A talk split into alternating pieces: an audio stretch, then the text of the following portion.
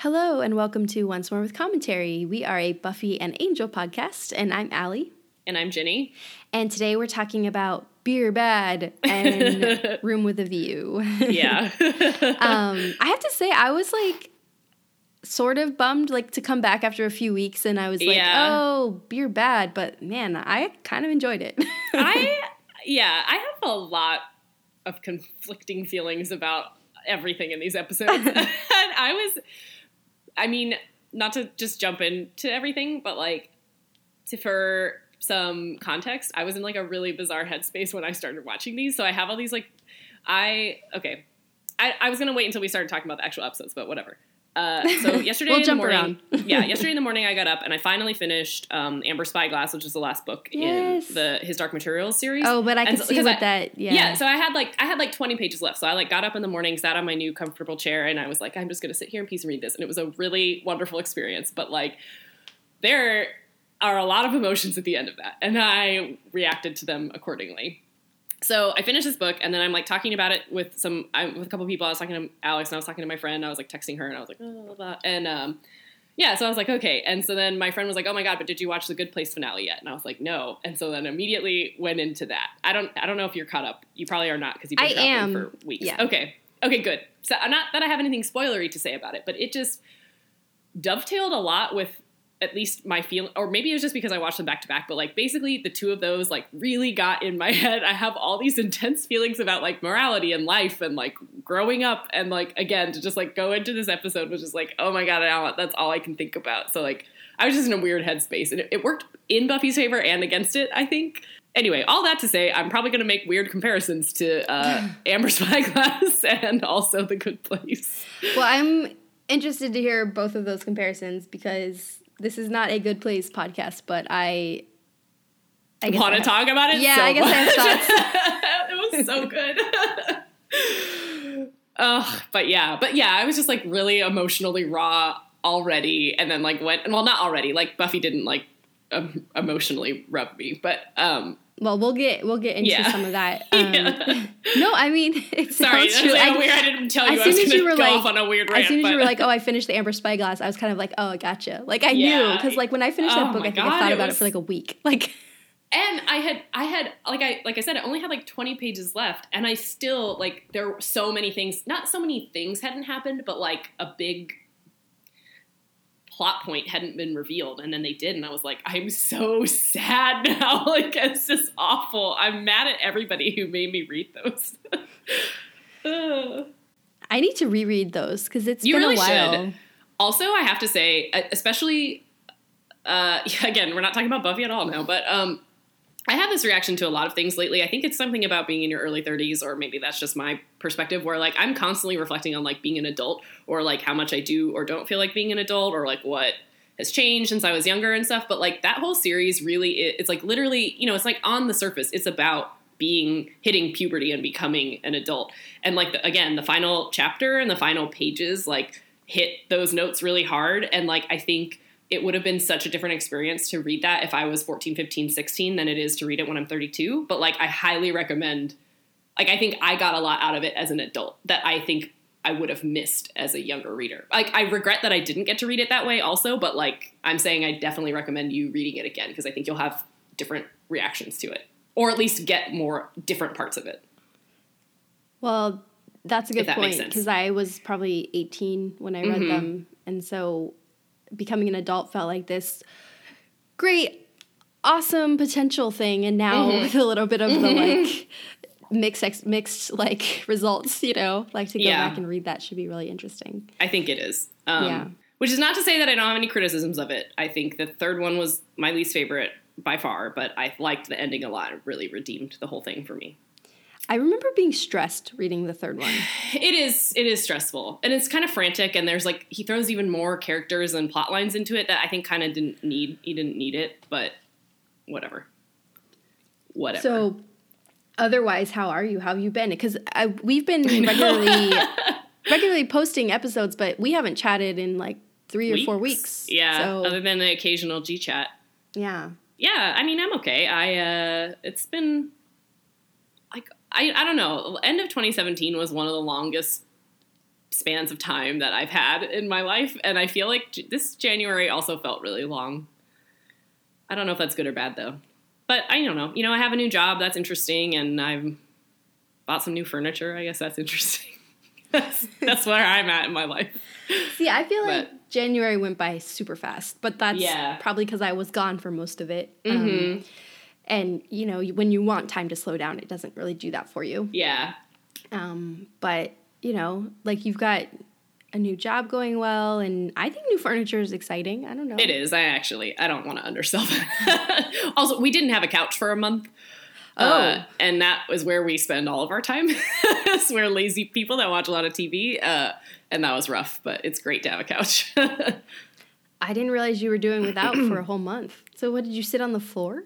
No, we sat on like a dining room chair and a side chair that we had. No, oh, but those aren't comfortable. Well, the side really, chair the, fine, Yeah, the side but... chair, it was like we had to like alternate who got to sit in the side chair, because that one was fine, but the dining room chair was like not, it's not suitable for lounging. No. Um, I mean, if I remember, your side chair is like, you can't like sprawl out in it. So. No. Well, how's the new couch? It's great. Yeah.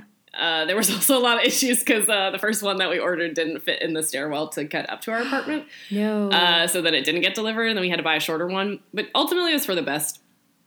Wait, um, but I read about this thing in New York where there's like a couch doctor that can come and like saw your couch in half. Yes, I have heard of that also. Take it upstairs and then put it back together. Uh, no, I am not doing that. I, you know, I, again, at the end of the day, it was for the best because... Um, The couch is deeper than I realized it was, and so it's actually still really feels really big in the room. I think if it were even longer, it would just take the whole room up. So, like, a little bit, it's too long, it's too deep for our room, but oh well. It's comfortable. It's the same couch that my parents have. Oh, really? Yeah. Oh, those are really comfortable. But we ended up, so we have the one that is, like, on the side, the shorter one is the one that we ended up getting. Oh, okay. Because the other one, the other one didn't fit. Yeah, that is a pretty massive couch, actually. Yeah. Yeah. Yeah, sometimes anyway. They just don't fit where you want them to. Although, I'm now that I'm thinking about this, like, that's crazy because, like, I think one time we fit, like, your entire family plus me on that one couch. Yeah, it's really big. It's yeah, a really I big couch. Ultimately, ultimately, that was misguided, but whatever. You know, we've learned some lessons, and now we have a couch. Well, the small one's really comfy, too. So, yeah. That's, like, yeah. also more, I guess, apartment sized. So. Yeah, it is. Um... It's always tough when you have to, like, rein in, like, what you want because you're like, oh, I, I live in an apartment. I have to, like... Yeah, exactly. have to remain, like, realistic here about what can actually fit. Well, and I didn't. It literally was the building that made that decision for me. But it was the right decision, so, like, it's fine. Was there a point where they were just like, this is not going up the stairs? Mm-hmm. And there's a service elevator, too, so it was like... I mean, just to get into all the weird details, basically it fit into... It was like an inch away from fitting in any direction. Like they couldn't get it into the service elevator because of the depth, but then they couldn't carry it up the stairs because like the, where they come in on the basement when they make deliveries. And that apparently that ceiling is a couple inches shorter than all the rest of the ceilings in the building. So like it didn't fit lengthwise in the stairs and it didn't fit widthwise in the elevator. And then how would they have pivoted that into the door? I don't know. I don't know. Probably is good you figured oh, it out. Exactly. Yeah. It's like, you know what, let's not go down that road. Well, and probably in New York, that's not something that doesn't happen all the time, right? Like, where, like, someone's like, well, yeah. just kidding, this doesn't fit in my building, so. That's kind of what, the, what I came to. I feel bad because Alex was the one that was here, like, dealing with it, and he was, uh, you know, I was like, after the fact, I, like, felt a lot of residual stress as well, but whatever. You know, again, it all worked out. Now we got a couch, so. Yeah. And you learned something. I learned something. Measure, measure, measure the doors. Yes. You can't just eyeball it based off of your old couch, which is what I had done. Actually, I think we did measure our doorway. We just didn't realize, the like, we didn't measure the elevator, which was stupid. Well, I mean, wouldn't you assume that the elevator and the doors are kind of the same? Kind of, yeah. That's what I would. Although, maybe not, I don't know. Like, the elevator in my building is like a coffin, so I yeah, can't really yeah. fit anything in it, so... Yeah, and ours is, like, they, there is, like, a dedicated... I mean, it, people use it for the building as well, but it's, like, the specifically the service elevator. So I just expected that one to be kind of, like, yeah, you can fit things in there. But Yeah. I mean, you're in a fairly newish building, but, like, I think the other problem is, like, when you're in a building that was built for, like, another time and, exactly. like, yeah. much smaller pieces of furniture and, like, shorter yeah. people and, like, all yeah. kinds of stuff. So, so how are you? Very tired. Yeah.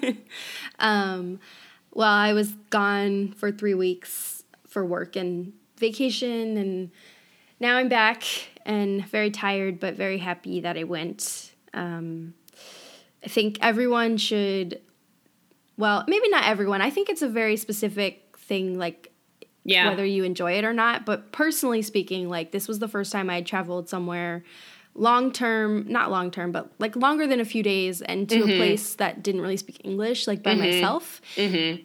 And it was just like, I feel really empowered. like, yeah. I'm like, I'm a person who can do things. And like, you know, like it was like a struggle at times and like kind of frustrating, but like it was also really fun. And like, mm-hmm. I was like, oh, I'm a totally capable person. This is amazing. And, yeah. you know, like none of that on some level really surprised me. Like, cause like living in a city, I think you gain skills and you kind of already know like, okay, I can right. handle this or this. And like, Japan is also, like, the safest place I think I've ever been. So, yeah. like, there was, like, it kind of removed that element of, like, what am I going to do? Because, like, oh, I can't leave my stuff here or whatever. But, like, right, in Japan, right. you totally can. So. That is nice. Yeah, that is a huge relief. It was great. Because I do um, find that to be one of the bigger stressors of, like, traveling. And specifically traveling alone is, like, it's hard when you can't. Yeah, like, even when I'm in the airport alone, I'm like, oh, I have to take all my suitcase to the bathroom every time. Uh, that's you the know, number one like reason annoying. I basically started checking my luggage the whole time. Was Same, because, like, yeah. I just, like, don't want to deal, deal with it. it. Yeah. yeah. And, like, honestly, twenty-five dollars seems like a small price to pay, pay for freedom to, like, yeah, exactly. go where you want. Um, or even just in those airports where, like, they still haven't made the stalls big enough for a suitcase. Right. Like, it's just so awkward and gross. Yeah. Um, the one thing I will say that was difficult was, like, in Japan, like, you can literally take the train anywhere, and it's amazing, and, like, so many people take their suitcases, and, like, you can see all these people with luggage on, like, public transit, mm-hmm. but what they still haven't done, and this kind of blows my mind, is, like, there's not always an escalator, oh, so, like, yeah, between where you need man. to go, so, like, pack light and be prepared for a workout, because, like, mm. like, when I was leaving, like, I took the monorail to the airport, which was really cool, because it was, mm-hmm. like, so efficient, like, whatever. But I get to the monorail station, and I was like, are you kidding me? Like, this is the monorail that goes to the airport, and there's one elevator. That's crazy, yeah. There, maybe there was an escalator somewhere else, but I couldn't find it, and all it, and and the platform is on the third floor, and you enter on the ground floor. And I was like, yeah. well, I could wait in this line for the elevator, or I could just suck it up and haul my suitcase up three flights of stairs, which is what I did, but, like, that was a workout. And, like, yeah. I was like, man, like, if you pack too much or you're just not able to lift your suitcase, like, that's the only time where I'm like, okay, being by yourself would really suck, because mm-hmm. like I just luckily like packed really lightly, and like I mean I, but I had like I was gone for three weeks, so I had a good sized suitcase, and like I just had to like lift it up the stairs or down the stairs or whatever, and like there were times where I was like, this really sucks. yeah um That was kind of mind-blowing to me, because otherwise they're so, like, that country is so well designed and built, and I was like, just put in some escalators. Yeah. I mean, a lot of stations had them, but, like, whenever they didn't, like, so, like, there was this one underground passageway I had to navigate going to my hotel in Tokyo, and, like, there weren't any escalators, and, like, I was getting kind of, like, turned around, and I didn't really know which direction I was heading, and I was constantly going upstairs only to then go back down them, and, like, the whole mm-hmm. time I had my suitcase. And on the ground, they have these, like, yellow, like, strips embedded in the floor that have, like, they're, like, the raised strips where, like, it's kind of, like, on the sidewalk, like, the, I don't know how to describe it, but, like, they're bumpy, right? Like, mm-hmm. they're, I guess, I don't know what they're for inside a station, but they have the effect of, like, if you have a really crappy suitcase, you're going to lose the wheels on your suitcase. Oh, no. It was a really good test for my luggage, because I was, like, constantly rolling over this, like, uneven ground, and I was yeah. like, if I don't, if I lose a wheel on this, I would not be surprised. So that's the time where I could be like, all right, I need someone to help me lift, but. Yeah. Yeah, that was my long-winded way of saying, otherwise it was mostly great to be traveling alone, but sometimes yeah. you just want someone to do the heavy lifting for you. Yeah. That's actually generally the only time in my life where I'm like, I really need someone else here. It's like, I can't lift this by myself. But it was a good trip, and I'm kind of glad to be home, though. Like, I yeah, cooked myself dinner last night. You were gone for a long time. Yeah. cooking myself dinner felt so luxurious. um, okay, so backtracking back to Buffy. Yes. um, I have no no clever segue. uh, no. Yeah, so do you want to do the Buffy recap? Sure. Okay. Um, so Buffy episode five in season four. Why am I saying that? We never say that. But yeah, beer bad. Uh, I mean, this one is, again, fairly straightforward, although there is a lot of little background stuff going on in this one. Um, basically, Buffy is, you know, still not totally over the Parker debacle. And so we open on this kind of like daydream fantasy that she's having where she uses her Slayer powers to save him and he's eternally grateful. uh, which, as you think, is kind of relatable. Um, but yeah, so she's like dozing off in her psychology class, Psych one oh one or whatever, uh, where they're learning about the id. um, but yeah, so she, we learn that the id is sort of the, like, part of psycho, according to Freud, is the part of your psychology that makes you just act on your base instincts, maybe. And that's kind of the theme of this episode. So Xander got a job on campus as well, working at the, like, local pub. Uh, and so he, uh, Buffy comes into the bar pub one night and ends up getting beers with these kind of douchey upperclassmen. I assume they're upperclassmen.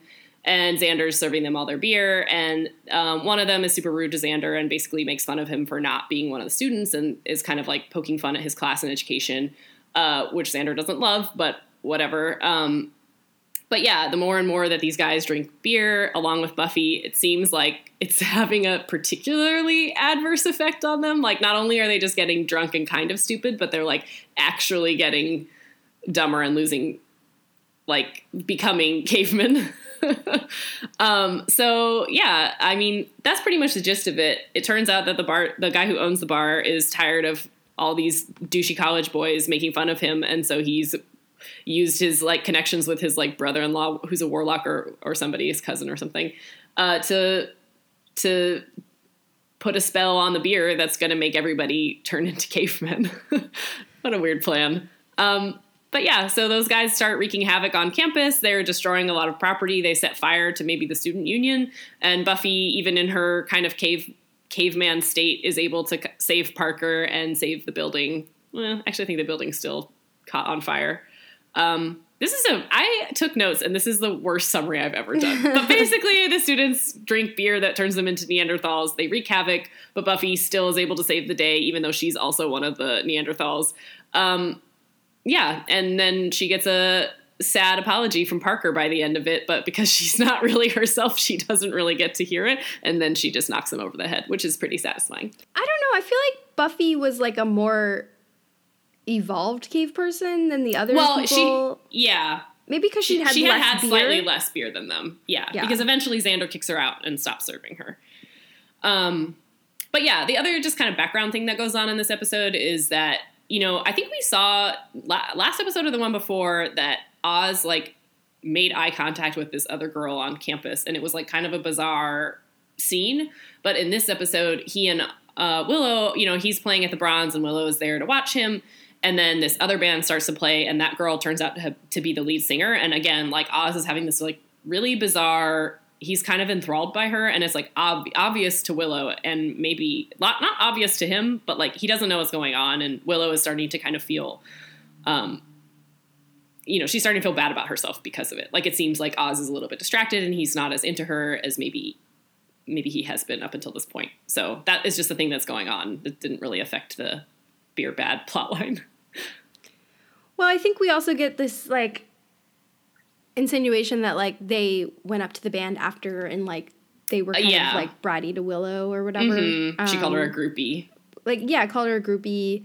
Um, but, yeah, we're getting a little bit more groundwork laid with the Oz situation. Mm-hmm. Um, I don't know. I feel like this episode was a kind of a return to, like, formula of, like, they're learning in school about some concept, and then we see, like, the supernatural version, right? Yeah. Like, yeah. So yeah. They're learning about the id, and then this whole episode is about the id of, like, having what, like, the things that you want, even though your brain might be telling you, like, Buffy's brain is telling her she doesn't want Parker, but, like, she wants Parker. Mm-hmm. And she's trying to, like, she's still moping over him, which I'm done with. Thank God we're, the show done is now it. done with yeah. it. And, um, you know, she... she wants to, like, rationalize what he's doing and what he's feeling and, like, right. trying to come up with all these alternatives and, like, keeps imagining her saving him. Although I did like the one where he showed up with the ice cream. Yeah, um, his open shirt. Because it's, like, it like funny, her id yeah. is totally taken over. And so the whole thing with this caveman thing is, like, the id comes out because, like, she, her brain is less evolved or whatever. Mm-hmm. Um, and so we kind of see her working through it in that kind of way. Um, like, she gets to kind of beat him in a way that she wouldn't do as normal Buffy, mm-hmm. um, even though she contemplates leaving him in a vampire cave or whatever. Right, yeah. um, but, I mean, it's, it's, it, it felt very much like a, um, like a high school episode of, like, it did. We're going to talk about the dangers of drinking underage and then also yeah. about exploring your, like, you know, inhibition, your, or, yeah, inhibitions or whatever. And mm-hmm. like, um, I don't know. It was just kind of like, oh, I get, I get what you're doing. And it, it kind of felt like, I don't refreshing. Yeah, like it was kind of like nice to go back to something that was like recognizable and like yeah. all this stuff. It was kind of fun, and and also I, like I think that the whole group is involved, right? You know, right. like Xander's actively involved in this storyline. Oh my god, we have to have a whole side note about Xander, but yeah. but before that though, but I do I agree with you. I think this is where I feel like I had a mixed reaction to this episode because I think as long as has seemed to have been the theme for all of season four, I think upon closer examination, a lot of this stuff falls apart. But on the surface, like, I think this was a totally enjoyable episode. Like, I do, I apparently people really hate this one because it's, like, too, like, kind of shoved down morality of, like, drinking is bad and casual sex is bad. But I, I didn't really feel that way watching it. I kind of did feel like, I mean, it is common experience in America to go to college and drink too, like, you're, it's the first time you're away from parents and nobody's supervising you, maybe, and you know, in many cases. And so, like, there is a tendency, I think, to kind of go overboard with things, whereas, like, it's just a realistic college experience for a lot of people, I think. But, like, I don't, I didn't feel like the show was saying, was actually saying beer bad, period. I think they were, you know, they were kind of demonstrating, like, things can get out of control and you have to be mindful about it. And kind of the same with the Parker situation, where it's like, I don't really feel like they're saying having a casual relationship is bad so much as saying, like, when you get older, there's a lot of mixed expectations, and those are things that are tough to navigate. So I don't know.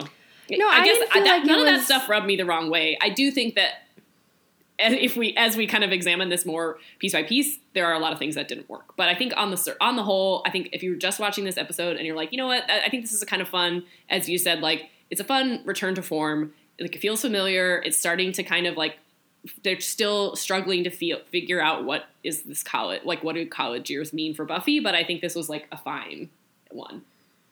I see. I don't agree that there it's some kind of morality thing. Like, I think, like, the fact that Buffy shows up at the bar and she's drinking, no one's really like, oh, Buffy's having a drink. Oh no. It's more like, I think they were talking about, like, the the reasons she's drinking, like, and because she's, like, immediately, like, binging or whatever. Like, I think that's kind of more the, like, this isn't going to end well kind of thing. Right. But I th- I think I, like, I like, like, like you. Giles is like, you shouldn't have given her beer. And Xander is kind of like, why not? Like, yeah, whatever. Yeah. Like, she's a grown, she's an adult. Like, she can have beer. She wants to have a beer, you know, even yeah. though she's not legal. But, like, like, I think the show isn't really saying, like, oh no, Buffy drank. Right. And I think, like, sorry, to be clear, I agree with you. That was just yeah. like when I was, again, yes, yes, I sometimes do the little, like, quick Google about things. It's like, oh, apparently people really hate this one for thinking it's too puritanical. But, like, I didn't really get that sense. I thought it was no, clear that, like, they were saying don't drink too much for the wrong reasons, not yeah. never have beer.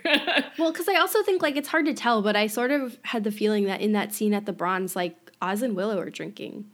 Oh, I, mean, I, didn't, I didn't. You can look. never tell because they're always drinking out of solo cups, but right. like.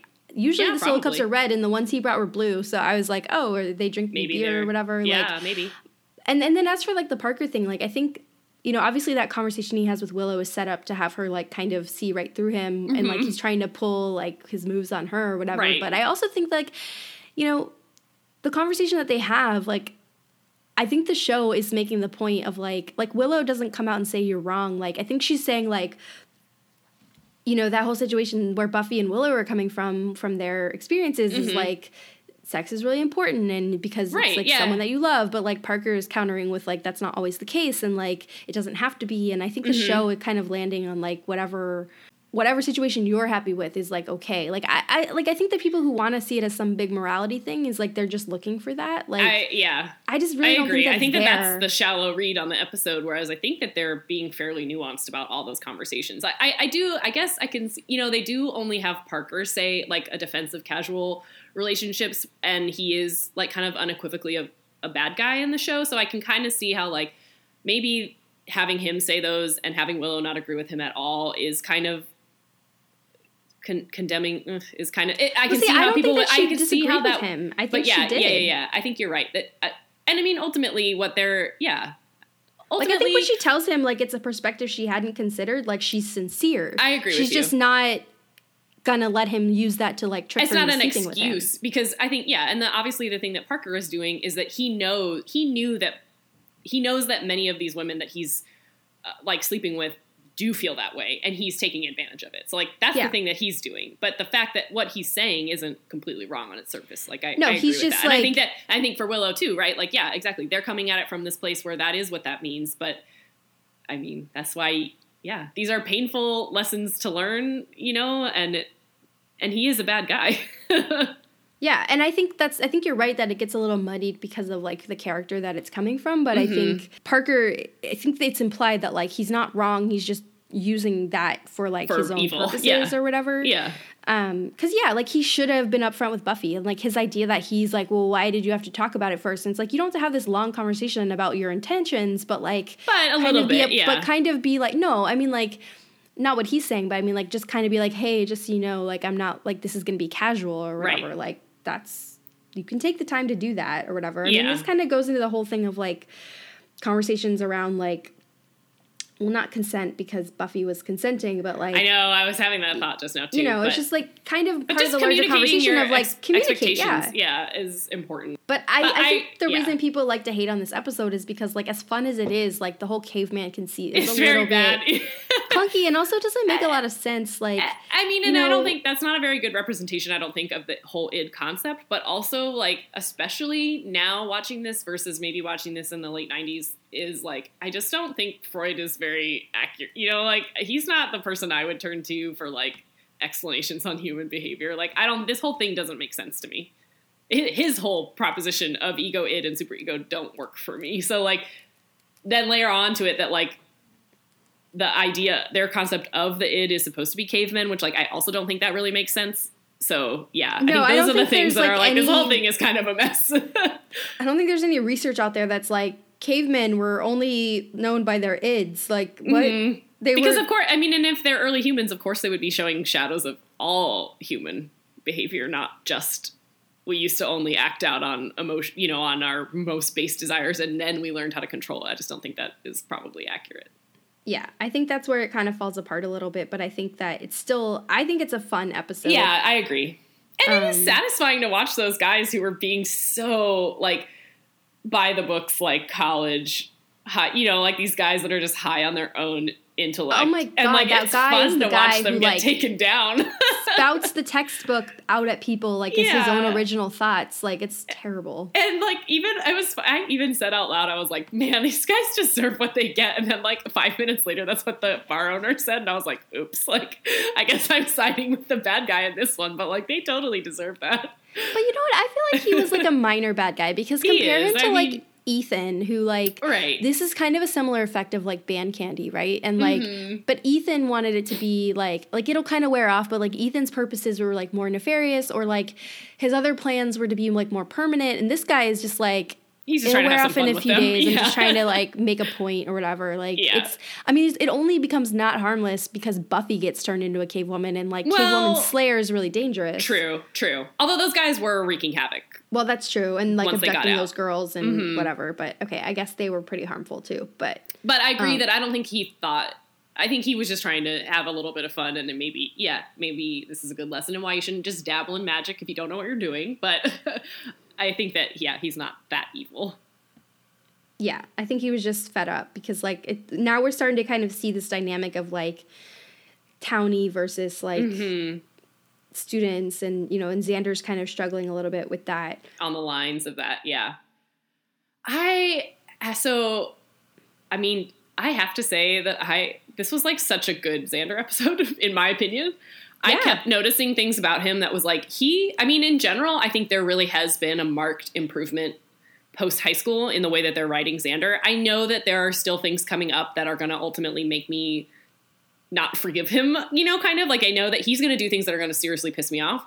But that said, I think on the whole, he's so much more tolerable and like maybe even like like I guess the bar is so low, but like he didn't make any passes at Buffy when she's doing her, even when she was like, you know, in her cave woman persona and she's like started starting to crawl on him. Like he didn't even react to it. It's not even just that he didn't make a gross comment, but like he didn't, it, he wasn't even fazed by it. And like, I don't know. I just thought a lot of the stuff that he was saying, like, I, I don't know.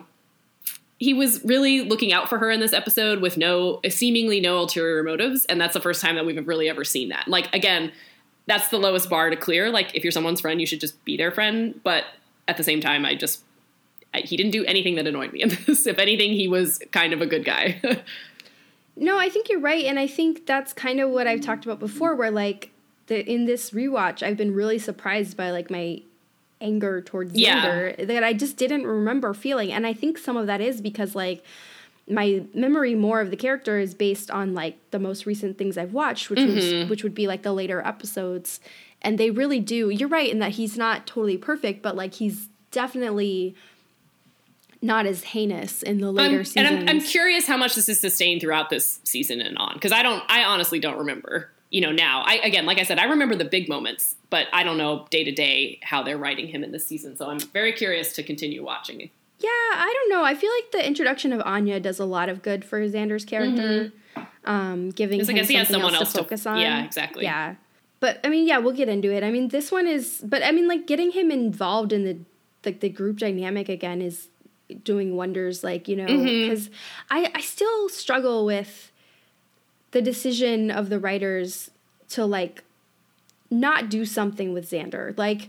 Yeah. Okay, he doesn't go to college, but, like, why is he just... existing? Like, he has no purpose, you know? And um well, but I guess to that point, I think this is maybe we'll think about this again too in some again some of the bigger moments in the later seasons for Xander, but like I think this is a decent like groundwork episode for what his role in the group can be, you know, where like he is he's never gonna have superpowers, he's a human, and he is like limited, you know, fighting capabilities basically. So like what he is is like moral support, uh, you know, and like, and an observer. And I feel like that was that as now that we're talking about it, that's totally what he did in this one. He was the one, I mean, yes, did he serve Buffy beer technically, but like, I, I, I mean, again, like kind of like what he says to Giles, like there's really no reason as a nineteen year old to not serve your friend beer if they're having harmless fun. Um, but like he is watching her carefully in the bar and like is aware of like, okay, she's with those four guys. Like he seems to just be respectfully keeping tabs on her and like watching out for her. I don't know. I guess I'm not making a very coherent point. I just feel like this is kind of in line with where he ends up in the group dynamic. As no, someone I who, think yeah. you're right. I think this is a good like example of what Xander's character can be.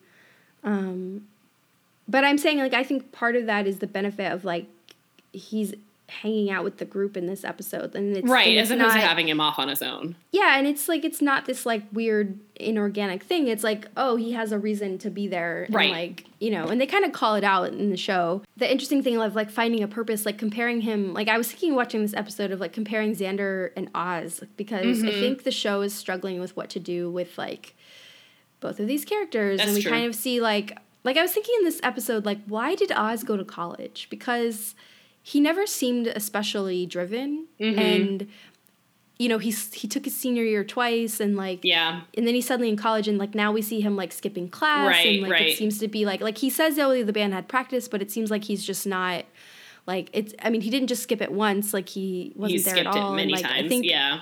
I think he and Willow, you kind of start to see their, like, I think part of this is, like, yeah, they're laying the groundwork for, like, this whole... Them growing apart. Veruca thing. But, yeah, they seem to be growing apart. Like, Willow's fully into this, like, academic lifestyle, and Oz is, like, skipping class, and Willow just doesn't... Uh, she's not going to yeah. outright disapprove, but she she doesn't, on some level, understand it, you know? Like, I mean, why and he's also he not explaining it to her, you know? Like, it's no. it seems like she doesn't know that he's not going to be there at classes, so she keeps expecting to see him there, and then he's not, you know? That is kind yeah. of... Yeah. Yeah, that's a good point. I guess it is good groundwork that they're doing. Yeah. But I, also it made me think of, like, on the show, like, the point of these characters, like, it's been a little shaky the last few episodes of, like, what do they do with Xander? Because it's mm-hmm. hard to tie him into the college scene. But Oz, who is supposedly tied into the college scene, they also don't really seem to know what to do with him. Right, right. But maybe that's because they know he's leaving, and so they're not making such an I effort. You know what I mean? Like, I do think it's that. I mean, I think at this, you know, obviously, like, this is... Yeah, Oz isn't going to be on the show much longer, and they did know that, and that is why they're specifically laying groundwork. But I think, so I think you're right in that sense. But but even trying to think about, like, well, how would they have roped him into this is unclear, because he really is, a, a, he yeah yeah he doesn't have his own role in the group. He's Will's boyfriend, and he's like yeah. comic relief, and he has his you know he has. Um, enough, you know, his werewolf thing make, means that he can be a huge part of the plot sometimes, but I think you're right that he, in the group dynamic, he doesn't really play a huge part in it.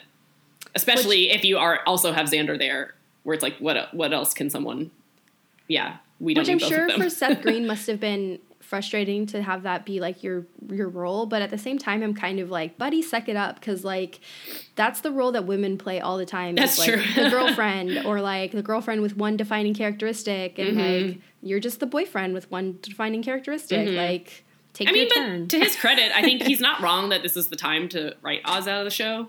Absolutely. You know, and I think it was... I, my understanding has always been that it is... He was the one that said, I don't want to do this anymore, and so that was why they wrote him out.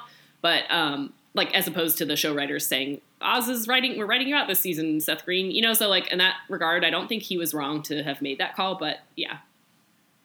Anyway. I'm excited to watch that episode. Yeah, me too.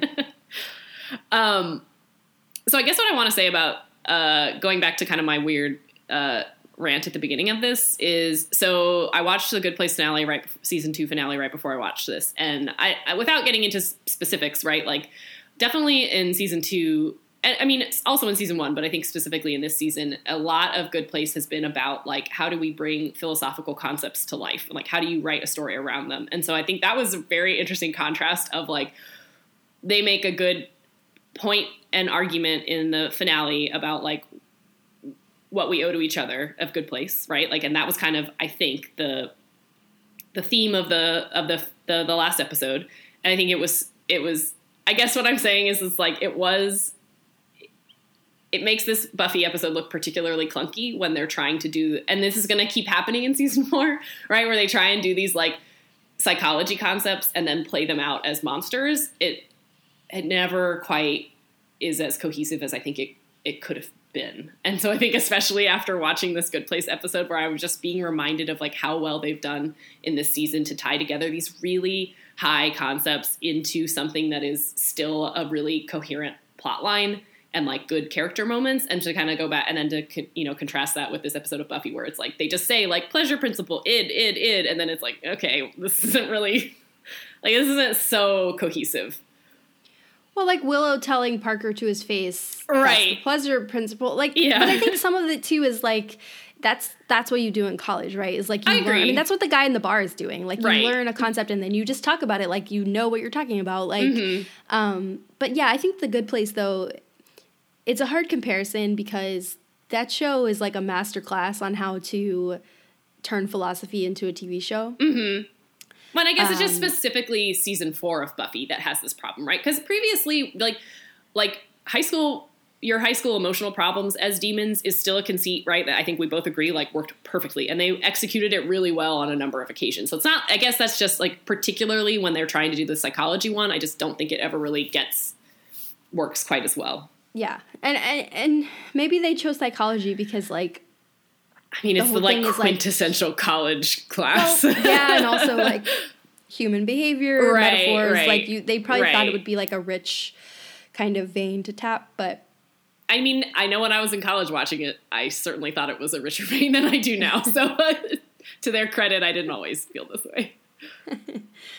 um, I guess the other thing, too, though, that is, like, I think, again, I kind of touched on this before, but what really is highlighting... the difference between the Good Place episode and then this one is that, right, like The Good Place is written in twenty seventeen or twenty eighteen, and this Buffy episode was a lot longer ago. And I think my under- again, my understanding is that, like, Freud has more or less fallen out of fashion. Like, I don't find anything illuminating about my own personal experiences when I read these explanations of how we behave as summarized by him. Like, that stuff just doesn't make sense to me. Whereas I think obviously The Good Place is con- is contemporary to me, and they're working with more modern interpretations of philosophy, right? Than like, so I think that's also a lot of it. Is like, I think in the nineties, it was probably really like trendy and cool to do this episode about Freud, or to do many episodes about his theories on human behavior. But I think it ultimately, like, it just don't make sense to me. I don't think he's is a worthwhile, like, it's not a worthwhile dive for me to try and understand human behavior.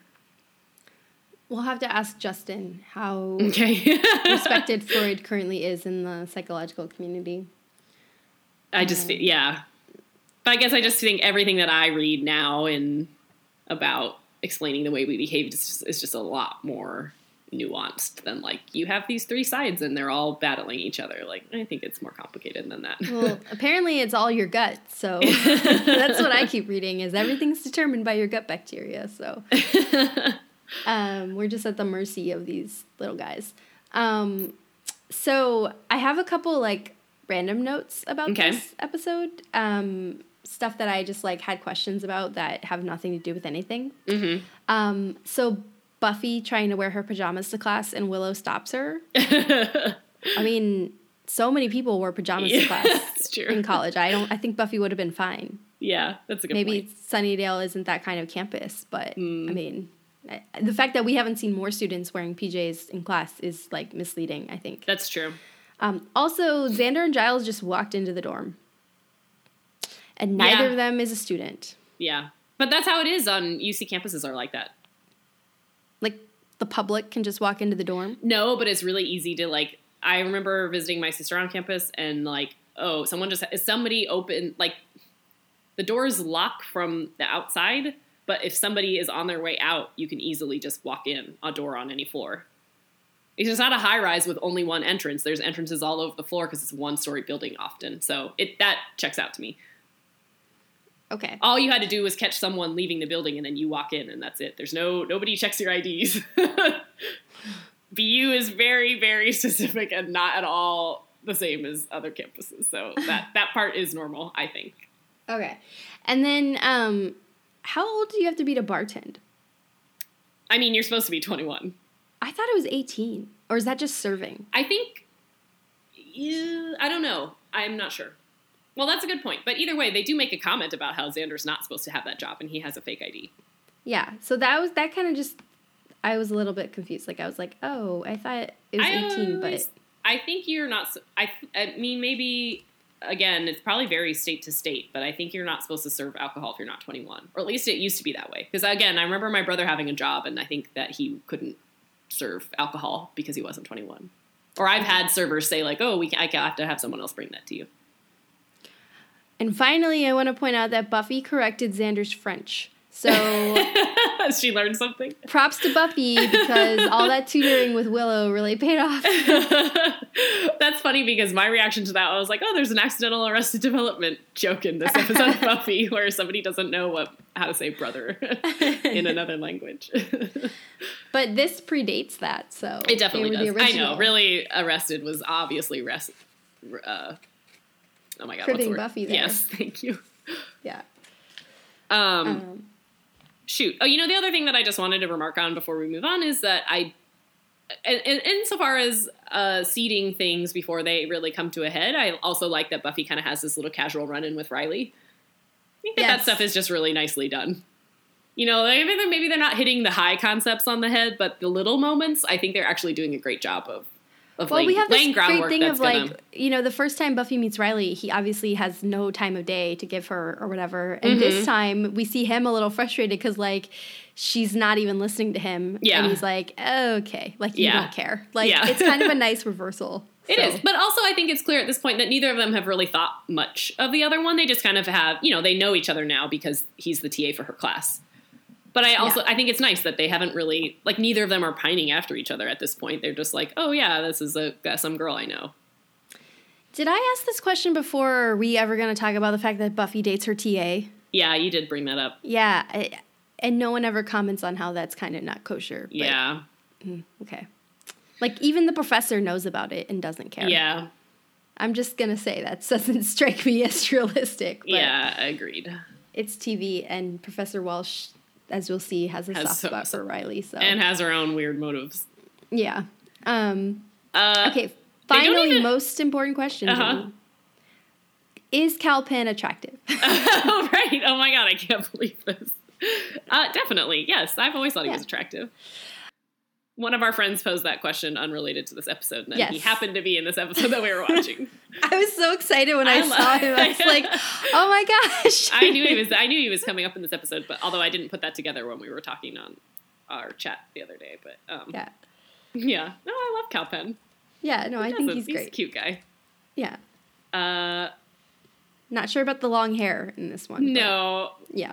I, I, you know what I want to, again, when I was Googling this episode, apparently he's in an episode of Angel, so. Oh. We'll have to be on, it's not until season three, but he's got one more cameo in Buffy before he moves on to a political career. Well, this is also pre-Harold and Kumar. So. I know. I was just skipping over that. uh, he's also in How I Met Your Mother. That's true. He's and had a lot of little Superman guest Returns. Spots. Oh, I didn't know that. Wait, is that Superman Returns? The one with... I have not they, seen yeah, any well, of those. Whatever the more recent, not the, the most recent Superman ones, but the one that...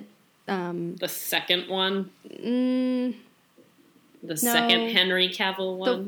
The, the one with, like, Kate Bosworth and Kevin Spacey. Oh, I don't know what that is. That was the one they made in, like, two thousand six or something. Oh. That, like, didn't do well. And then they rebooted Superman to be gritty like Batman. I don't know. Anyway, he plays one of Lex Luthor's henchmen. Interesting. So, yeah. That movie's not very good. You shouldn't seek it out. But. I'm not going to. I have pretty strict D C uh, rules. rules against watching D C movies. They're pretty bad. I can't. Except, wait, did you watch Wonder Woman? No. No. Okay. Uh, you should... Make an exception, but I would consider it. I just don't think it's going to do anything for me. It, it, I think that that one's just mostly going to be like, oh yeah, this one isn't awful, but I don't feel like I'm. I don't know. I don't know. I watched half of it over someone's shoulder on a plane, and I was like, mm, it's so the C G I and the like. I don't know. Just the way they shoot all those movies just bugs me. The C G I, okay, like the end of the movie, yes, follows the same formula of like every single superhero movie ever, and not just D C, like all the Marvel crap mm-hmm. too, but like up until that point, I think you would enjoy it. Yeah, maybe.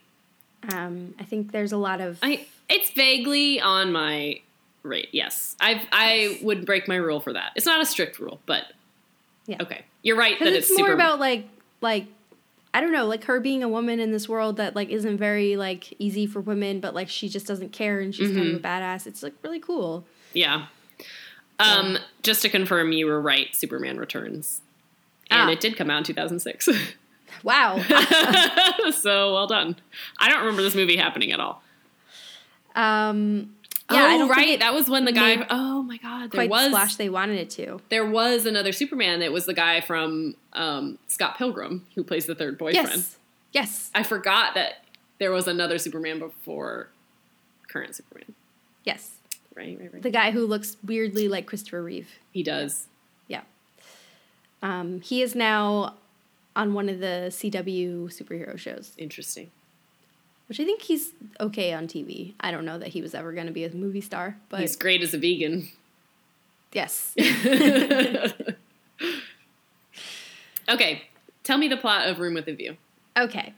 Um, so in Room with a View, which, by the way, the title took me yeah. forever to realize it's same. because of the real estate listing. Same, same. I only figured that out when I was looking, opening it up before we talked. I was like, oh, I get it. Okay.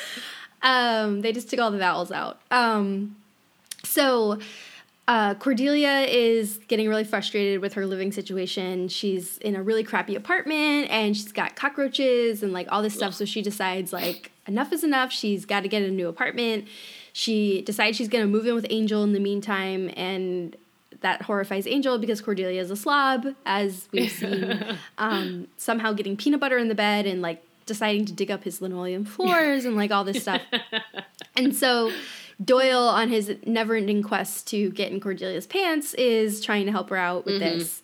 Um, and so he, like, after going with her to view, like, five crappy apartments, he's like, I know a guy, like... We'll get you a good one. And so they find this, like, amazing apartment, rent control, like, someone just broke their lease. It's, like, beautiful. Um, so Cordelia is, like, over the moon. Like, she's like, I have this great apartment. And, um, but the first night she stays there, like, she starts to realize, like, this apartment is seriously haunted. Mm-hmm. Like, stuff's moving around, like, um, you know, and, and not like in a, in a charming, like, oh, that's not where I left it kind of way, like in a, oh, this stuff, like this ghost is trying to hurt me kind of way. Um, so, um, Doyle and Angel come over, and Cordelia's trying to hide the fact that it's haunted from them because she knows they're going to make her leave, and she mm-hmm. doesn't want to give up this apartment. Um, so they figure it out because the ghost is really nasty, like a nasty poltergeist. And um, so they slowly investigate and figure out, like, it's this old woman who died seemingly of a heart attack, but they assume maybe she was murdered, and that's why um, she's become, like, a violent ghost, and that the story is that her son killed her and, like, skipped town. Mm-hmm. Um, so as they get into this, they start to realize, like, this ghost is really malevolent. Like, she tries, like, there's a series of victims that she's murdered but made it look like a suicide. Mm-hmm. And um, so she's trying to do the same with Cordelia. Like, Angel and Doyle find her hanging from, like, a wire from the ceiling. Mm-hmm. Um, but, but the whole time, like, she's preying on Cordelia's psychological, um, like, vulnerabilities right now because, yeah. like, Cordelia's feeling really, yeah, feeling really insecure. Like, she used to be really popular and really rich, and, like, she had all this stuff, and now she, her life kind of sucks, and she's feeling like she's being punished for being a bad person. Mm-hmm. Um, and the ghost is totally playing on that. But then, unfortunately for her, like, reminding Cordelia that she's, like, a mean person only serves to bring out Cordelia's, like, inner badass bitch. And Cordelia basically, like, kind of helps to, like, banish the ghost a little bit until um, she comes back. But then in doing that, she releases the spirit of this woman's son, who mm-hmm. turns out had not murdered his mother. She had, in fact, walled him up in her wall, in the apartment wall. Yeah, al- Cask of Amontillado style. Yeah, exactly. Um, while he was alive, like, basically buried him alive, and he died. Oof. And so he's pissed, and he comes and gets rid of that ghost. And which is great for Cordelia because she wanted to get rid of that wall anyway. Um, and it had a body in it. So mm-hmm. um, so Cordelia gets to keep the apartment. And it, all she has is a um, this son's ghost lingers. And kind of he's like a benevolent ghost now. Like, t- changing the channel on the T V. And, like, you know, um, we'll see in the future he kind of serves as a little helper and mm-hmm. everything. Um, so that's the story of how Cordelia gets her apartment. In the meantime, we see a little bit more hinting at Doyle's shady past because um, I guess he owes some debts and some demons come to collect, mm-hmm. but they decide they're going to kill him instead. And so Angel offers to help Doyle with his problem. Mm-hmm. Um, and it kind of dovetails nicely with the ghost, where the ghost ends up killing a few of the demons yeah. and kind of takes them out, and they deal with that. But Angel's more concerned of, like, the way Doyle's choosing to live his life mm-hmm. and what he thinks, like, he deserves, or, you know, what his reasons are for this. And so we kind of get an idea that we're hinting more at, like, Doyle's past. Yeah. Um, so maybe we'll see a little bit more of that. But, you know, I think overall, I have to say, this was the first episode of Angel where I was like, okay, that was a good episode. Yeah. I think it, this like, was a better, yeah, this is one of the better ones that they've done. Yeah. I think it might be the first, like, actually good episode. Well, I still like the pilot. Right, but other than the pilot. Okay, I mean, yeah. like, because everything since the pilot everything has since the pilot has been, been pretty bad. kind of a mess. And But this is the first one where, like, you have the whole team working yeah. on this one problem to solve. It's, like, yeah. a very Cordelia-focused episode. Yeah. Like, we're getting into, like, her struggles with, like, her new life. Um, Angel seems, you know, at least partially aware of her, her past and why she would be struggling. Yeah. Um, well, mm-hmm. Although I've never, ever heard the term Cordettes before. No.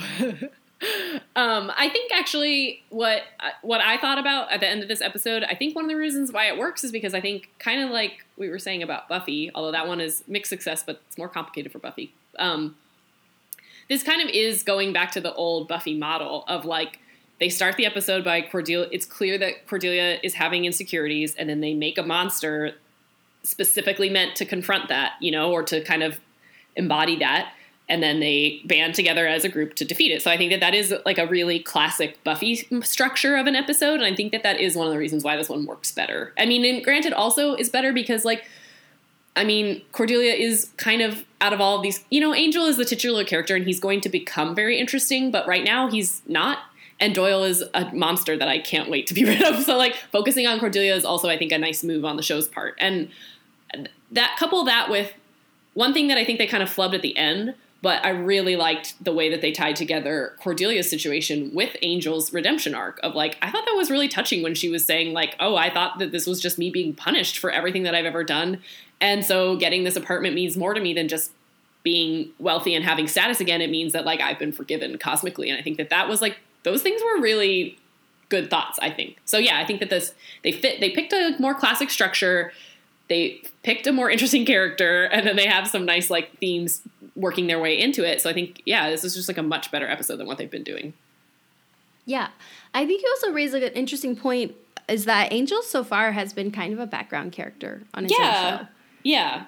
Um, Which is, it's it's cool, but because they don't have enough other interesting side characters, it's not really working yet, you know? I like giving him a really slow burn because I think that is a good way to tell his story. But, yeah, like, they're trying it with Kate, and she's just still insufferable. And, like, Doyle is just even worse than Xander ever was. So it's, like, that's the part I think that's not working for the show, is that they don't have a good ensemble yet to kind of carry this, like, slow burn story for Angel. Yeah. Um, so does no one care that Doyle is basically sexually harassing Cordelia? I mean, it was so bad. I, again, like, I'm so angry about it. Yeah. Yeah, it's just, he's just so disgusting. And I, I know we've said this before, but it's like, he doesn't even have the excuse of being a sixteen-year-old boy. Like, he is a full-grown adult who, she is barely an adult. So, like, everything about this is inappropriate. And she has repeatedly turned him down. It's not like she's playing coy or being, like, you know, like, he literally in the first episode, in the first few minutes of this is like, oh, she's so difficult to get to know. And I'm like, you've literally said nothing to her that wasn't a disgusting come on. And, like, not just a come on, but, like, a gross one. Like, you offer her that she can stay in your bed, basically. Like, no, no wonder she doesn't want to talk to you, you maniac. Like, why isn't Angel saying, like, oh, stop it? You know, I mean, I was wondering that, like, but get like, it together too. Does Angel either not care or notice that it's happening, or does he not even register it as sexual harassment? That's I think it's the, the latter. I think this is, you know, again, like, ugh, it is a little bit tough to watch some of these in the current climate and, like, just be thinking, like, God, this is, all of this is inappropriate and everybody needs to be doing something to stop it. And, like, nobody is. But I do think, too, that said, like, I think, you know, the first time that I, we watched this, I don't remember having that reaction. I think you just, uh, we were all so used to this being normal that, like, it just didn't even jump out. Oh, how charming. Doyle has a crush. Like, right. Yeah. I don't know. But, like, you and it's... I watched these episodes together. I don't remember ever having this conversation. No. So, and not to say, like, that we're terrible monsters, just that, like, it really is a thing that we're all socialized to just think is normal. Yeah. And Angel, it, it, the show, is doing its part to kind of help that, so. It didn't trip any bells until this... this current watch through when I was like, hang on a second. Yeah. Yeah. I mean, and they, uh, they do work together. So it's extra inappropriate. Not that it would have been okay otherwise, but ugh. Yeah. Um, in better characterizations, I do like this depiction of Angel as kind of a neat freak who wants his stuff to be nice. Cause like you were saying, like, it's not just that Cordelia's a slob, or it is that Cordelia's a slob, because like he also makes a comment about her putting her wet towel on his leather chair. Like, yeah. Man, Angel, you're really particular. Like, I'm on your side because you're right. And she's also a guest and she should really be behaving better. But like, it is funny that he's just like, his apartment is always very nice and neat. And he has always had like, you know, decent decor choices, you know? So, like, oh, I guess that that's one of Angel's characteristics, is that he's neat and stylish. It's like Cordelia thinking Angel understood where she was coming from because he used to have that mansion. Yeah.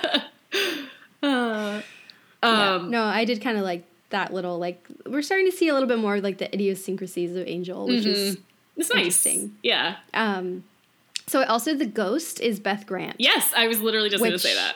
I loved. As I soon loved. as she started talking, I was like, I'm not even afraid anymore. Like, it's Beth Grant. Wait, I feel like the opposite. I feel like she almost always plays, like, zealot over-the-top characters. Like, no, but I mean, creepy like, ones. As a ghost, like, I mean, she was a really violent, creepy ghost, but, like, okay. all I could think was, like, it's Beth Grant. Wait, but what do you know her from? Like, Mindy Project, and she oh was on... Oh, my God! Okay, you're right. Yeah, and she was on um, a bunch of the Brian... Is it Brian Fuller? The the guy who did um, Pushing Daisies and um, oh, Wonderfalls. Mm-hmm. Like, she was some bit characters in that, and... Um, I forgot about Mindy Project. But she's... So, the first thing that I ever saw her in was Donnie Darko, and she plays, like, the town zealot. Yeah, like, she's, like, super over-the-top Christian, like, scary... Uh, and then she's also in an episode of Six Feet Under doing kind of something similar. And so those are kind of my associations with her of like, oh, she does always play these like characters that take a moral conceit too far of, like, she doesn't want her son to be with some trollop, but, like, her reaction to that is to bury him alive in a wall. That plays more with the, like, Donnie Darko, like, kind of thing. Yeah. But I forgot that she's um, done all those other things, too. I do really She's done a bunch her. of other stuff, and I'm pretty sure she was Dwight's nanny on The Office. Yes, you're totally right. Yes. his, his date to the dinner party. Yes. So I was very happy to see her show up. Although, yeah, like, this too. is all... She did this show before all the rest of that, mm-hmm. but um, she's like the muffin lady or something on, um, what's it called, um, Wonderfalls, and then that universe is sort of tangentially related to Pushing Daisies, mm. so I think she shows up again as that character That's in funny. Pushing Daisies. Um, um, I think it's weird. Sorry, could if you have more Beth Grant thoughts? No, I don't. Sorry, I don't know why I just jumped off. Um, I think it's funny that you mentioned this in your kind of summary that, like, Cordelia doesn't want to tell them about the ghost because she thinks they're going to make her leave the apartment. But that's kind of, like, their whole thing is that they fight supernatural beings. So, like, Angel is kind of the first person she should tell and be like, can you help me get rid of this ghost? Well, because I think she doesn't realize how violent the ghost is. Like, yeah. I think she's just like, oh, I can deal with a little haunting. Like, this but it sucks, still but doesn't like- make any sense that she wouldn't tell Angel. No, but I think, like, because they do immediately make her leave, but, like... I know, and I I'm just she's saying, just like, I found this great apartment, I'm not giving it up. Yeah, well, I mean, and to that end, though, she's right. If you find a rent-controlled apartment that has a beautiful view and is a wonderful otherwise, like, you stay there no matter what. Yeah. Ghost be damned, you're, that's your apartment. Unless the ghost wants to kill you. No, I, I'm on... I think Cordelia made the right choice here. You can't... Leave. I mean, if the ghost tries to kill you, you got to take care of that. Mm-hmm. Otherwise, you're gonna die. Yeah. But yeah, I did I did like, again, I think the very last scene of this episode, I think they shouldn't have done. I think that was a bad way to end it um, because Cordelia was like being bitchy on the phone with her friend again, kind of. Um, yeah. But up until that point, I think it was a really nice, like, there. And I hadn't thought about it, but Cordelia has been pretty tame in Angel. And like, I, I think part of it is that she's maturing and growing up, but the other part that I didn't think about until this episode is, like, she is hurting and in a bad spot in her life. And she did, you know, as much as she was superficial, it is also tough, I think. She's not, I'm not unsympathetic to her situation, which is that they lost everything and she couldn't do any of her plans because her parents made terrible decisions. You know, like, that isn't really her fault. Um, but yeah, so I guess I think that, again, like I said, I really liked the arc of her feeling like she was being punished and, like, realizing that, like, I, I think her confrontation with the ghost scene was really well done, where she's realizing, like, oh, I can use that part of me to fight demons and to do good in the world. Whereas in that very last scene, it's like, oh, then she was just being bitchy for being for its own sake. So I think that that part kind of flubbed it for me. But I think if we take that part out, it's a really nice scene about kind of like her reclaiming her identity and figuring out what that means as she's getting older and maturing and like what she's going to do with that. And I think that that's like a really, that's like the most fun part of Cordelia, right? It's like watching her turn evil on monsters. It's like, oh, you can't even, like there's that, then that homecoming episode in Buffy in season two or three, right? Where they like, um, they think that Cordelia is one of the slayers and she just like scares a, de- a vampire away with her words. Yeah. Um, I didn't like her saying she's not a cry Buffy, though. I kind of did. I didn't get it. I was like, what? I mean, Buffy, Buffy doesn't cry in the face of, like, but I think, evil. I think that that is kind of Cordelia and Buffy's relationship, is that, like, yeah, I don't know. They're not good friends, and Buffy was always whining about Angel in season two, and I think maybe that's just kind of where Cordelia's coming from. But, I, I mean, you're know. right. It did that, make like, me laugh a little bit, but I was like, hey, yeah. low, like, cheap shot. It is. Yeah. Although it was funny. Yeah. So. Um, if you had no idea what Buffy was, though, and you were watching this show, you'd be a little confused. Yeah. But, um, yeah. I mean, I did kind of like the fact that, like, you know, the ghost tries to kill her, and it's, like, really traumatic. And, like, we don't see Cordelia immediately, like, bounce back. And, like, like she's totally, like, incapacitated. Yeah, after for this a happens. long time. And yeah. Angel's, like... I mean, you could argue that he's being really mean to her or cruel, but he's really trying to snap her out of it and, mm-hmm. like, get her up to save herself, you know? Like, he's like, get off your ass. Like, yeah. I was like, whoa. Yeah, yeah. yeah. Well, I think he's trying to do to her what the ghost ultimately ends up doing, right? Which is, like, snap her out of it and be like, you, yeah, like, give her a jolt. But it's not until the ghost says something to her that it happens. Yeah. Well, um, she calls her a bitch, and Cordelia's yeah, exactly. like... You're, You're right, right. I yeah. am. I think that was a nice also, like, version of reclaiming a word. And I think, again, like, I think I know some people who don't like using that word no matter what, but I think that it's, I like I like the Cordelia version of like, you're right, and here's how I'm going to show you what that how that's a good thing. Yeah. Um. There was also a little moment in here that uh, I thought was a very nice, also kind of like Buffy, Buffy-esque, where Cordelia at the end of this was she she says something like, "I knew I didn't like that wall," because they find out that's yeah. the wall that the mom had built to bury her son, and I was like, that is a very like season one Buffy spotting vampires because of their bad fashion choices. Like Cordelia's doing the same thing but with interior design. Like she now just needs to follow that instinct all the time of like mm, something about that wall's wrong. Let me investigate it. Yeah, it's not like oh something about that wall is giving me the creeps. It's it needs to come down. Yeah. No, I I was happy that, you know, like, this is the first episode since the pilot that I've watched where I wasn't like, ugh, that was rough to get through. Yeah. So that was, that was lovely. Although, not to, like, harp on this, but the, Do- I mean, I don't care. Like, they do kind of make this big point about, like, Angel's telling Doyle he needs to come clean about his past and he needs to start living in a different way. And I was like, they're trying, I think, to kind of, you know, in, the, in that way, like, lay groundwork for something that's going to come up later. And, like, first of all, I don't remember what it is. And secondly, I don't care. like, I, like, they ended the episodes almost with Angel being like, Doyle, one day you're going to have to confront this stuff. And I was like, cool, whatever. Like, well, move on. All that made me try kind of wonder about was, like, at this point, we're five episodes in, Doyle's going to last for, like, four more. Mm-hmm. Like, they must have known now. Right. That, yeah. That he was leaving. Yeah. I don't know. I, I've, at one time I read more about the history of this, and I just haven't looked at it in a while. I should, mm-hmm. should look into that. I think that actor is actually dead. Oh. Yeah. You might be right. Um, but that's not why he left Angel. I right. think he had issues, but um, yeah, I should look into that a little mm. bit more. That's sad. Yeah. Uh, it is. Yeah. As much as I hate Doyle, that's sad for the actor. Right. Um. Well, that, that I think is all I have about that episode. Yeah, same. So, um, yeah. But it was nice. I like, I think, like I said, I think focusing on Cordelia was the right move because it kind of is fleshing out the um, ensemble a little bit better than they've been doing. Though it's still going to take a while before we really hit our stride. Well, this is the first episode that focuses on anyone in the ensemble, mm-hmm. I think, instead of like a new case of the week person. Mm-hmm. Which I think is the way to do it. I agree. Mm. I mean, obviously, they you're right. There's not enough of an ensemble to do that every week, but um, it's a nice change. Mm-hmm. So. Um, okay, so do you have any pop culture? Um, I don't. Well, I do. And I've already touched on it, and I'm sorry to be this person, but I just... The only thing that I can think about is both...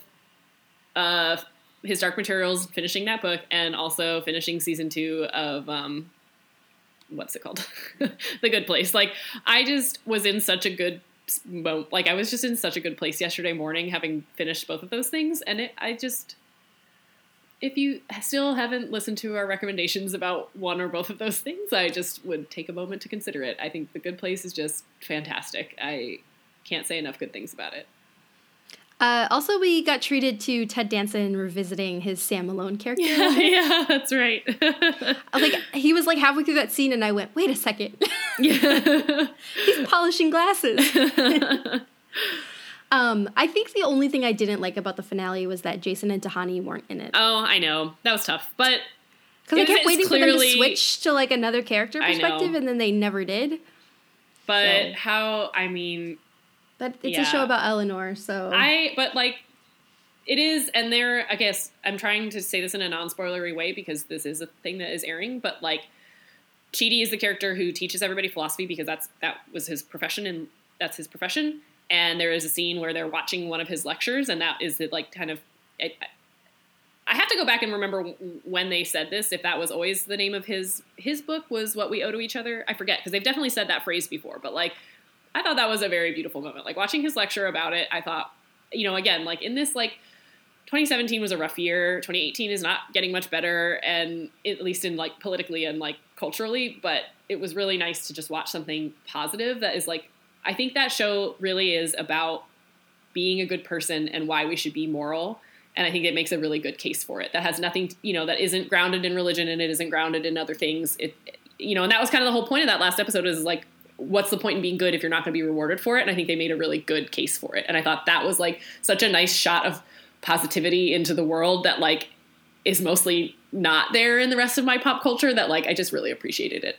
That was the argument you know, that I actually wanted to make, was like Michael Schur exactly like show characteristic, like Parks and Rec. Parks and Rec is the most warm and fuzzy show about government exactly that has ever been made. But I think the thing I so I cannot watch the finale of Parks and Rec without bawling. Yeah, and I think part of it is because it's just this group of people who love each other so much. And, mm-hmm. like, you see that they get all these things that they deserve because they're just yeah. good people. And it's, like, the most satisfying thing. Well, and again, because, like, I think, I mean, I don't want to blame Christopher Nolan exclusively for this, but, like, we really as a culture just got so into, like, as a pop cult, in, in pop culture, we got so invested in telling gritty stories that that has been the predominant thing for so long. Like, there are, there is a time and a place for that, and there are ways that I enjoy it. But I think for a while, we've just been equating gritty with good and fluffy with bad. And that's like so not true. And again, I just really appreciate Michael Schur's voice in the world saying like, you can still tell these stories where people get what they deserve. And it's nice. Like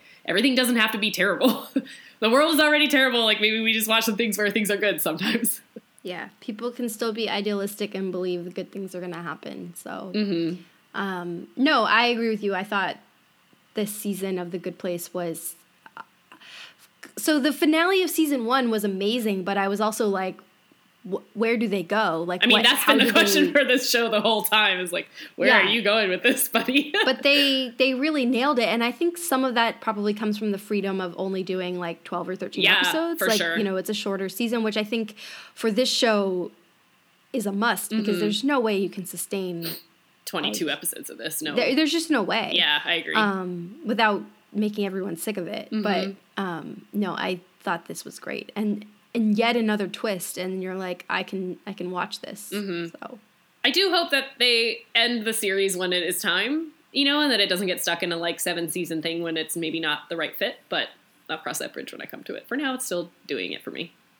Yeah. I you know, that's a good question because N B C's recent track record of shows, like to have hits again is like, you know, mm-hmm. and, and I don't like know what the viewership the office is or whatever. For, yeah. Yeah. I don't know what the viewership is for The Good Place really, but I, don't I hope that they've got a plan. Mm-hmm. So anyway, they're re- wait, did you say they're rebooting The Office? Yeah. Isn't that a thing? I guess I didn't verify um, it, but I saw a bunch of headlines about it with like I a really new cast. Hope not. With a new cast is what I've heard, which makes it, I don't know, it's bad either way. I don't want either of Does those that things. Make it better? No, why, it doesn't. I just think it's notable. Why can't we just have new shows? Yeah, I don't know. Why are we rebooting everything? I don't understand. Um, I, you know what I was thinking about watching this episode of Buffy was remembering that they greenlit a show about cavemen, and it was the cavemen oh my God, from, the from Geico, Geico commercial. Oh my God. Oh, you're right. And and I think about that a lot because I think about... Rather than, there were probably some really good pilots mm-hmm. or sh- potential shows that they passed over in order to put a marketing gimmick on T V because they probably, like, focus grouped it and people were like, oh, I love those guys. Yeah. And they're like, would you watch a thirty-minute show about it? And they're like, sure. Yeah. Not thinking about whether that's a thing that needed to exist because it yeah. wasn't. You know, the other, for whatever reason, I mean, like, obviously Hollywood is full of making bad reboots all the time, and that's, like, been true for a decade now, or and also forever, but I remember I had to walk by a billboard for, like, the remake of Ben-Hur for, like, a month. I was like, this is, of all the movies in the Hollywood catalog to remake, like... Ben-Hur is only iconic because of how and when it was made, and it is such a stupid thing to remake. Like, who cares about that story now? Nobody. You know, we care about Ben-Hur because of Charlton Heston and, and like, the, the things that were involved in making a movie like that at the time. But, like, I'm not interested in seeing a C G I'd, like, chariot race. That's the worst version of that that you could do. That made me so mad every time I walked by it. Like, of all the also, movies to remake, why are you remaking that one? Ben-Hur seems like an odd choice to make unless, like, you're funding it by some, like, religious exactly like I exactly yeah like basically the, the ultimately the story of Jesus it like, is yeah a little bit odd to remake that as well. But again, but. and it's like the only, the, like it kind of still works for me because like it has this like nostalgia factor where like that isn't quite as jarring as it is in, it, I think, as it would be to make that movie now. Whatever. I didn't see it, obviously, because what a waste of time and money. They could have made twenty good movies for that one terrible budget. Well, I remember your dad made us watch that. Yeah. And like I sat down, like I think I came in like halfway through. Mm-hmm. And then we got through the chariot race and everything. And then all of a sudden I was like, wait, what is this movie about? Well, that's like, like we used to watch that movie a lot in Catholic school because it's about Jesus. But like whenever you look, like, you know, when people are counting down like the top one hundred best mm-hmm. films or whatever, like it's always on there, but no one's ever, ever mentioning the fact that it's like basically a sequel to like the Ten Commandments. I mean, like, I do think that it, it, you know, that is something, I think that that's the sort of thing though, where it's like, is that movie is maybe, that is like, it is the point of the movie maybe, but it's not really why that's a good movie. I think that that movie does actually tell an interesting story about like, you know, warring brothers, and that, that is like kind of a, iconic story to tell. And then that, I guess I'm just saying, like, I think you can kind of ignore that, and then the, there is still a lot there to appreciate. I wonder if they took that out of the remake. Me too. Probably not, though. Well, I don't know. I'm not going to look at it. No. I don't want to know. Anyway, sorry. Tell me, what is your recommendation? Um, well, I recently started rewatching Gavin and Stacey. I was thinking about that show the other day. I and think we're going to watch it soon. Well, so the way I got it, I didn't get the complete series. Okay. I had beef with Eric about that. Okay. um, because he hasn't fixed it. Okay. um, but I did end up buying the third season to finish watching it. Um, and it's just so, so, like, this show, I think part of the nostalgia for me is, like, I discovered this show on Netflix one night when I was staying up till, like, three a.m. knitting Christmas stockings. And I think I watched the entire first season in one night. I, I mean, it's only did. six episodes. Yeah. And then I, like, it's only three episodes plus a Christmas special, but, like, I was watching it, and I was like, it's just, like, if I were to ever meet James Corden in person, mm-hmm. like, I would just give him a big hug because yeah. it's, like, one of those shows where, like, it's kind of like Parks and Rec where it's like, it's just about the interactions between people really mm-hmm. and about like an ultimately a group of good people and how they go through life and interact with each other because they're kind of brought together by Gavin and Stacey mm-hmm. who meet and marry very quickly.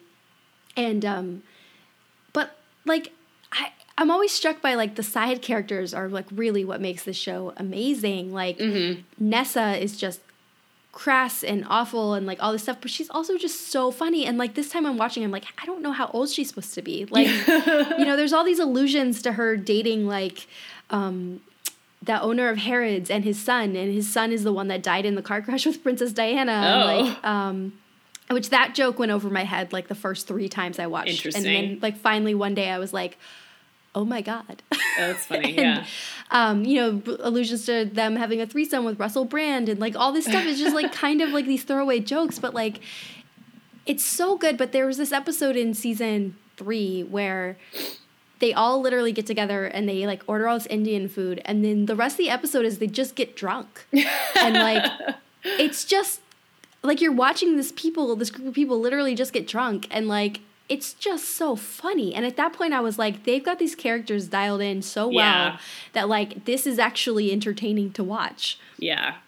And it's great. So um, I think it's mostly available on Amazon Prime if you buy it. Oh, um, okay. Probably on iTunes as well. Although that's good though, because for a long time you couldn't buy it. Right. Um, the third season was only like five dollars. Hmm. Um, the first season, for some reason, is more expensive. But I think overall, like, the seasons on streaming aren't that expensive. Mm-hmm. Um, because there's only six episodes, really, per season. Maybe seven in the second season. Mm-hmm. Um, but it's just super fun. And if anyone's a fan of the History Boys, there's, like, the Easter egg of that, of, like, that's the play and the movie that James Corden did. And a bunch of the guys that were in that also show up as their group of friends mm-hmm. as well. So that's kind of fun. Um, and, and then, obviously, there's, like, British actors that you recognize from somewhere, you mm-hmm. know, you're like, oh, I've seen that person before. Probably so, in Harry Potter. Um, actually the, um, the mother like of Gavin, the actress who plays her, uh-huh. she was on Orphan Black. Oh, interesting. Um, she showed up mm. in some of the later seasons. And so like, I remember watching Orphan Black and I was like, where do I know her from? Why is this driving me nuts? And then I went, oh my God, it's Pamela. And the characters could not be more different. So, yeah. And I think she also played um, Missus Bennett in some version of Pride and Prejudice that okay. I watched. Interesting. I don't remember which one. Not the Keira Knightley one. Mm-hmm. And I don't think it was the, um, maybe it was the, the Colin Firth one. Mm-hmm. I don't know. That doesn't seem right. But anyway, long-winded explanation of everyone should check out this show. And speaking of remakes, they tried to remake it and it didn't go, mm. which I was like extremely relieved, but also like, let's be honest, I totally would have watched. Yeah. A remake. um, I think it was, it was with Jason Ritter and Alexis Bledel. Interesting. Yeah. I'm mm. curious how that would have turned out. Yeah. But ultimately, I'm glad that it I didn't. just have this yeah. little capsule of a show. So, well, next week we're going to watch Wild at Heart, which is the Oz episode. Is it? Yeah. Is that the one where... Ah, uh, you're right. Yeah. And then... Oh, boy. And then I think another nosedive for Angel. Sense and Sensitivity, which I'm, like, briefly reading the description, and I...